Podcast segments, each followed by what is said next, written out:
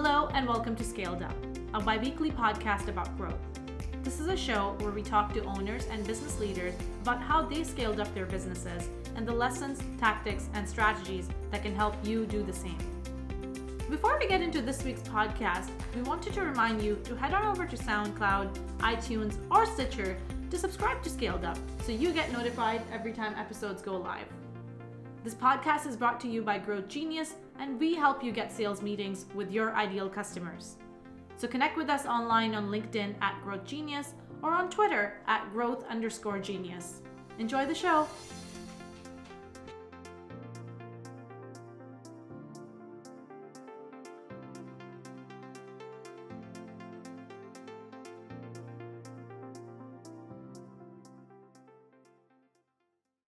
In today's episode, we're chatting with April Dunford, founder of Ambient Strategy.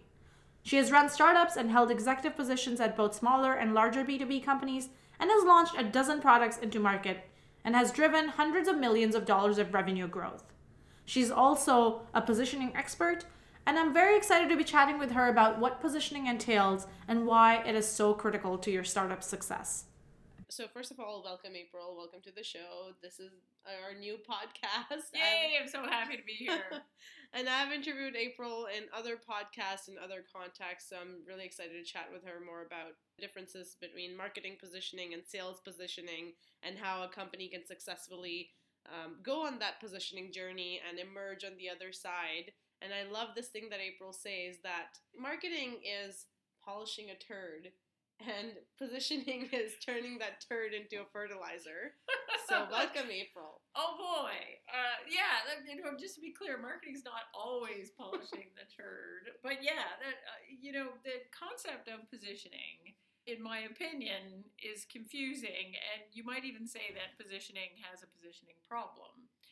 So not everybody really understands what positioning is, even though it's not a new concept, it's an old concept. We've been talking about it since the eighties. In my opinion, positioning is really about defining what you are and why is that important to a particular segment of customers. And so it isn't the same thing as branding. It isn't the same thing as messaging. It's different than all those things, and it certainly isn't equivalent to marketing. Usually when we think about marketing, like what marketing does is you say, look, this thing is an apple, go market apples, and you'll say, okay, I'm trying to make it the best possible apple it can be. Positioning is about saying, well, I don't know, maybe it's an apple, maybe it's a delicious apple, maybe it's lunch, maybe it's something else. And so the decision of how you're going to position a, a an offering is a very strategic decision where you're making some decisions about what market are we going to win uh, and why.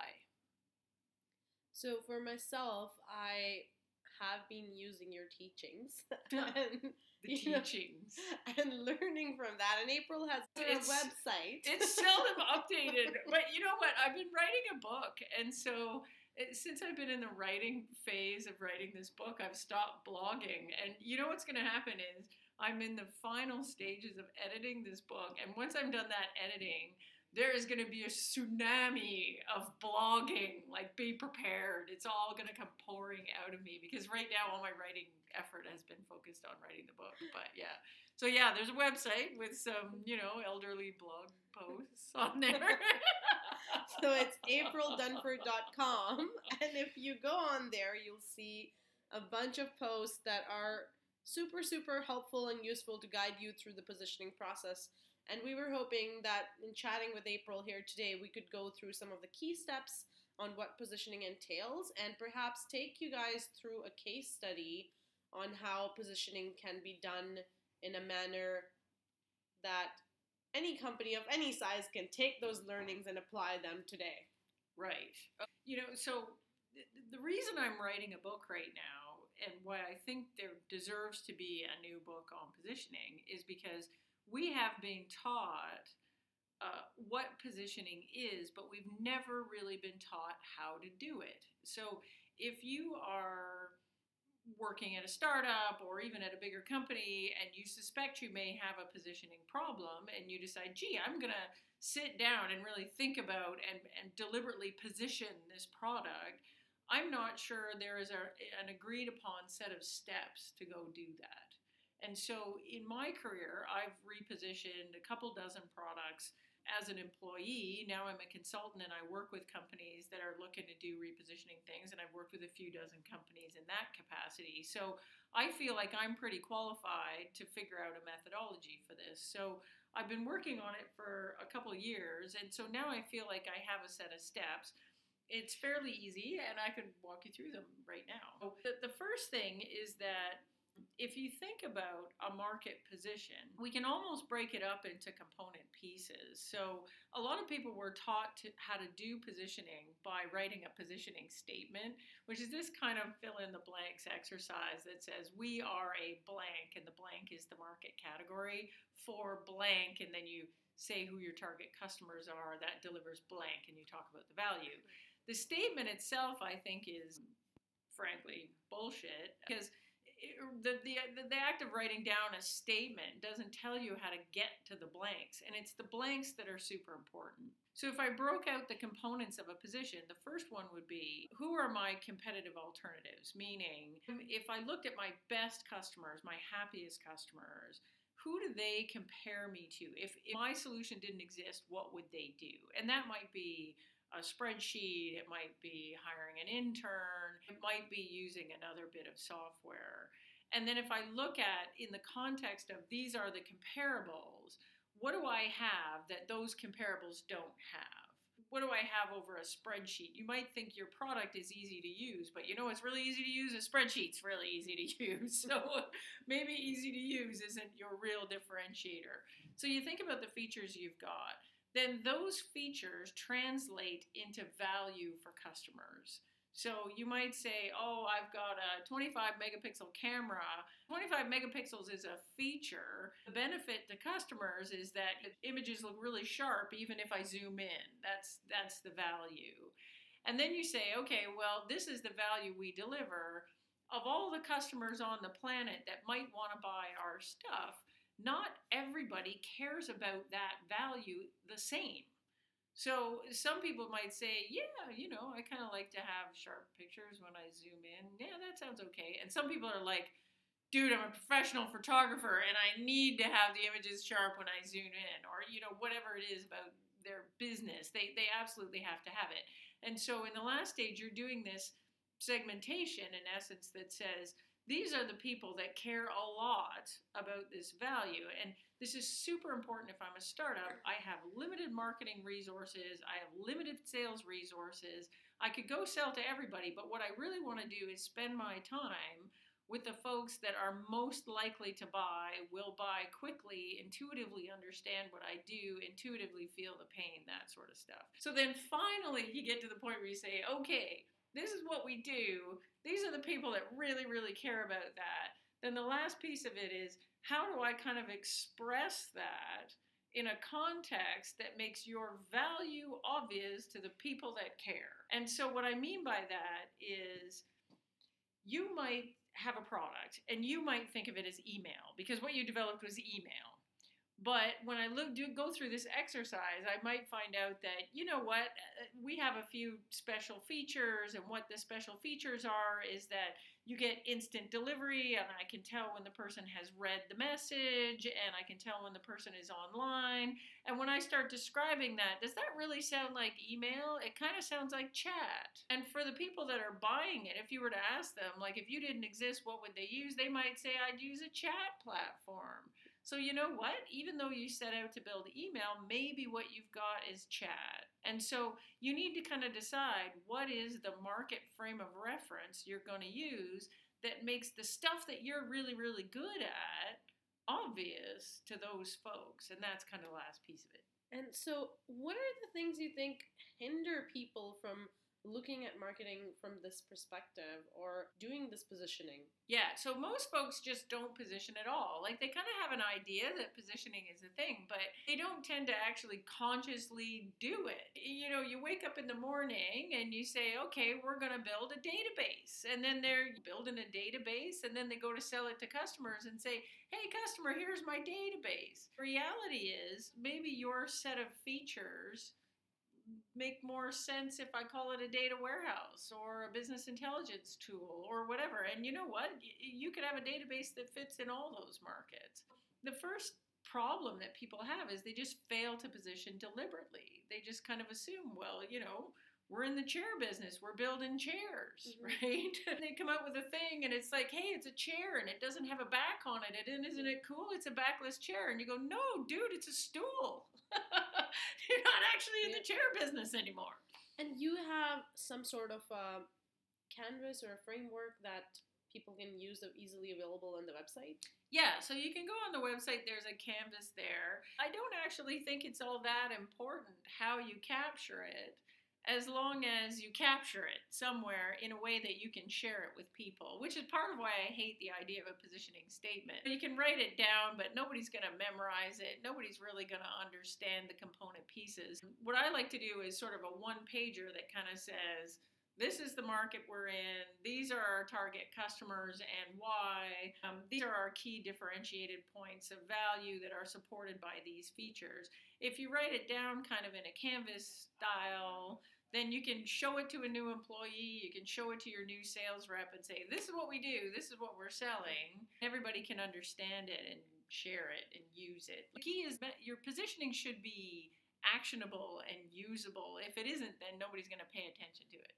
And is positioning an iterative process? Yeah, like a position doesn't last forever. And it's, it is kind of the hard thing about positioning too. You might have beautiful positioning that, that works right now, but new competitors come into the market. Uh, some competitors shift out of the market. The, the the boundaries of the market itself are constantly shifting. So we have trends that are happening in the market and things that are stretching the market in different directions. And so you may have a positioning that works really well with your customers at a particular point in time, but then, oh, geez, now G D P R is a thing and blockchain is a thing, or something happens in your market that shifts the way that people think about the market across the board, in which case you need to revisit your positioning. So it's kind of a living thing that changes all the time. Is there a, a prescribed period that positioning will work for? It really depends on the market. I think it depends on the market. I think you have to be aware of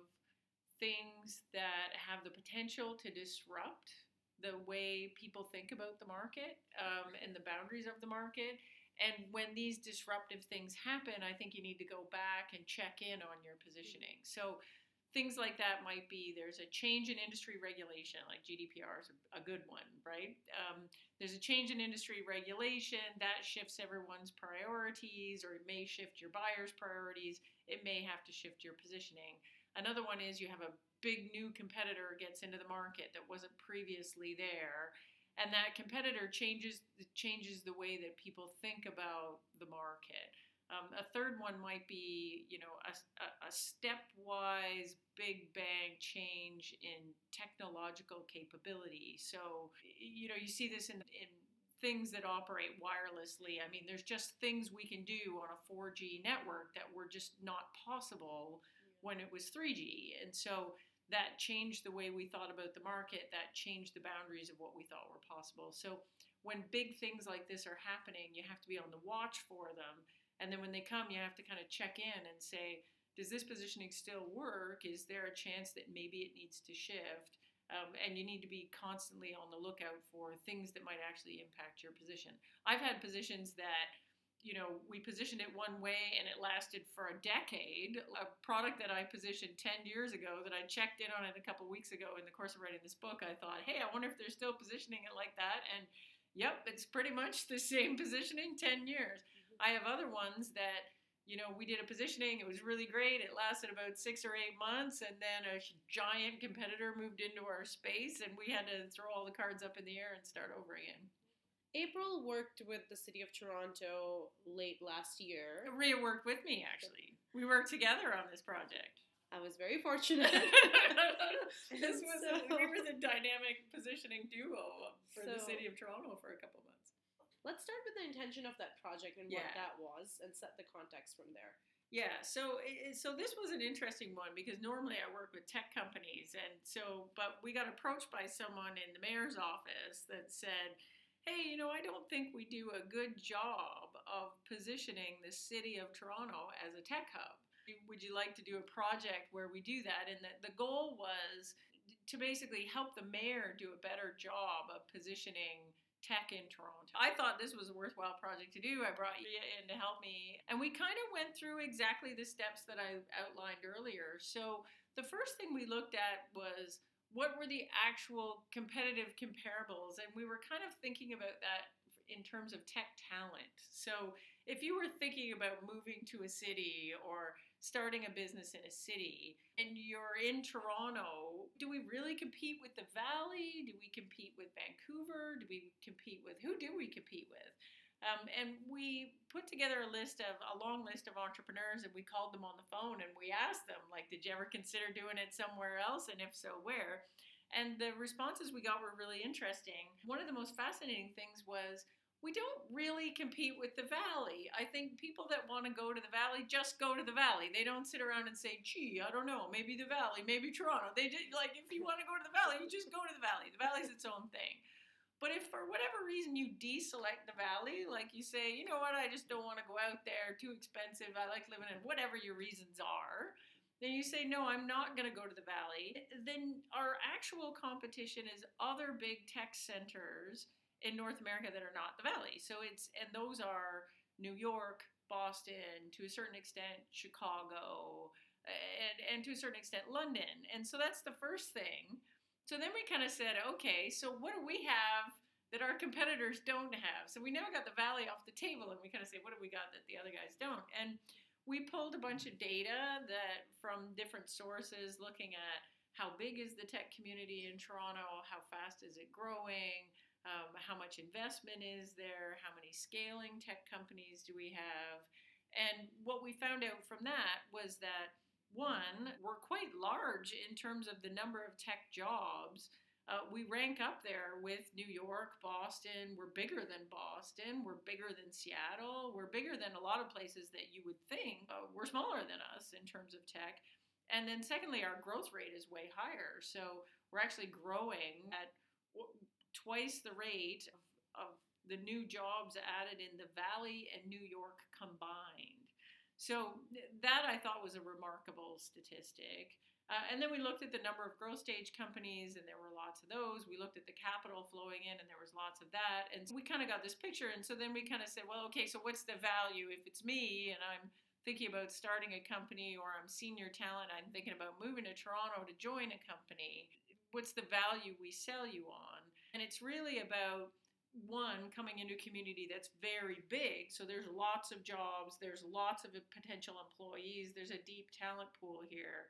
Two, it's growing really quickly. So you kind of have the opportunity to get in while things are hot and building and expanding, and, you know, we're not the size of the Valley yet, but we're getting very big very quickly. And lastly, there was a little bit of like, yeah, Toronto's a pretty good place to live. Like, there's certainly worse places you could live, and there's this whole sort of quality of life thing. But that was kind of a distant third. Kind of put that all together in a, in a, a, a context. And in, and in this case, um, you know, we're not really thinking about a market, but I think how you would position Toronto. Up until then, I think we were kind of positioning Toronto as a bit of scrappy, up and coming, trying to be cool.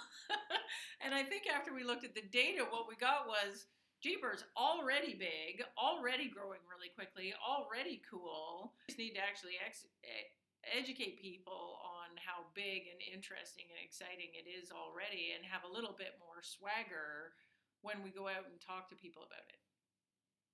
So hopefully that served as a case study for our listeners to how to actually execute on positioning itself. A little bit, yeah. It's a bit of, you know, again, a bit of a weird one. Like, I, I doubt I'll ever be called upon to position a city again, but New York, if you're out there, you can call me. When did you first realize that positioning was so important? I don't think I've ever heard that story. Yeah, you know what's funny? I... My first marketing job right out of university, I worked for a company that uh, sold compilers, uh, C compilers, and actually this is how this is how old I am. They're, they they were actually really famous for their Fortran compiler. No, it's called Watcom was the name of the company. So Watt four seventy-seven, I'm not that old, but Watt four seventy-seven was their glory day product. When I came in, they had shifted more to selling C compilers because the Fortran business wasn't that great. And um, we actually had a product that was developed as kind of a one-off thing, but it was developed as um, a relational database with a really small footprint. And and it was, the original positioning on it was it was built to be a Microsoft Access competitor. And so back in the day, if you wanted a relational database uh, and you bought something like Oracle, like you needed big servers to run this thing on. It was a pain to install it. It used a truckload of memory to run the damn thing. And so what we built was this little, you know, low footprint database. Well, so the original idea was people would run it as their own little personal database on their desktop. That's what we built it for. And what actually happened was all of a sudden people had laptops. So we realized, oh my God, what we actually are is a database for mobile devices, which, you know, mobile devices were just sort of becoming a thing. Um, and so we kind of shifted the positioning from being, we're like Microsoft Access, to saying, we're like Oracle, but for a laptop. And so we sold to companies like Xerox, for example, was one of my big clients. And it, the idea was all the salespeople at Xerox couldn't actually process an order while they were on the road face-to-face with a customer. They had to go back to the office to do a database sync and log into the database to actually do that. And we said, oh, we have a solution for that. We've got an actual S Q L database that runs on your laptop that they can, you know, connect back to the office and do the order. And that at the time was like revolutionary stuff. Now wow. It sounds ridiculous. But anyways, that, that repositioning caused that product to completely take off. We grew so quickly. We ended up getting acquired by Sybase, which was a big database company. The product was S Q L Anywhere, and then it was rebranded as iAnywhere. And um, that became the fastest growing product in the whole product line for Sybase for years. And I think at the end, when it eventually got acquired by S A P, it was a billion dollar business unit, like from nothing. And and hilariously, that same positioning carried all the way through. This idea that we were a database for mobile devices then became we're a database for phones and tablets and all kinds of things, not just laptops. But that positioning carried on for a decade. I feel like every time I talk to you, I learn something new, and now my mind is like, you know, moving at a bajillion miles a minute because I want to take this back and yeah, apply it to what the, we're doing. Yeah, the stories from the old people. Yeah. Back in the day, Sonny, when we couldn't even log into the home headquarters office and take an order. So what's, what's next for you? Well, so right now, I'm really enjoying going really deep on this one subject, which is positioning. Like, I don't know how long that's going to last, but um, through the course of writing this book, I've had the opportunity to do positioning work with a bunch of companies, and that's been really fun. Like, at the beginning, it was, I was mainly doing startups because that's kind of the sweet spot of where I'm from, but I'm now working with some bigger companies that have innovation groups, and they're looking at um, positioning new innovative products they're bringing to market in some cases. In other cases, it's they've got a bunch of things going on in innovation, and overall, it's impacting the overall company positioning, yeah. which I think is really fascinating. And so I'm having a good time just going deep on this one subject area. And so that's what I'm going to do. Thank you so much, April, for that. This was super You're helpful. Welcome. I'm speaking on the behalf of all the listeners who haven't listened to this yet, but... That's right. I'm speaking at the microphone to you, listeners. Yeah, I think this is going to be super, super helpful. So where can people find you, apart from the website? I'm April Dunford on most um, social media platforms. I'm somewhat active on Twitter. I, I also blog on Medium, and I have a couple of publications that I blog for there. I haven't been while I'm in the writing phase, but trust me, the tsunami of blog posts is coming, and so... You can find me on Medium and follow me there so that when the great wave of blog posts comes, you'll be informed. We're going to link all of that to this podcast, so you can find that in the description box below. Thank you so much, April. It's always a pleasure chatting with you.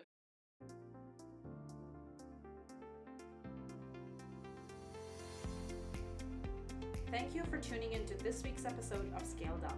If you like what you heard, please don't forget to rate, review, and subscribe to us on iTunes, Stitcher, or SoundCloud. See you next time.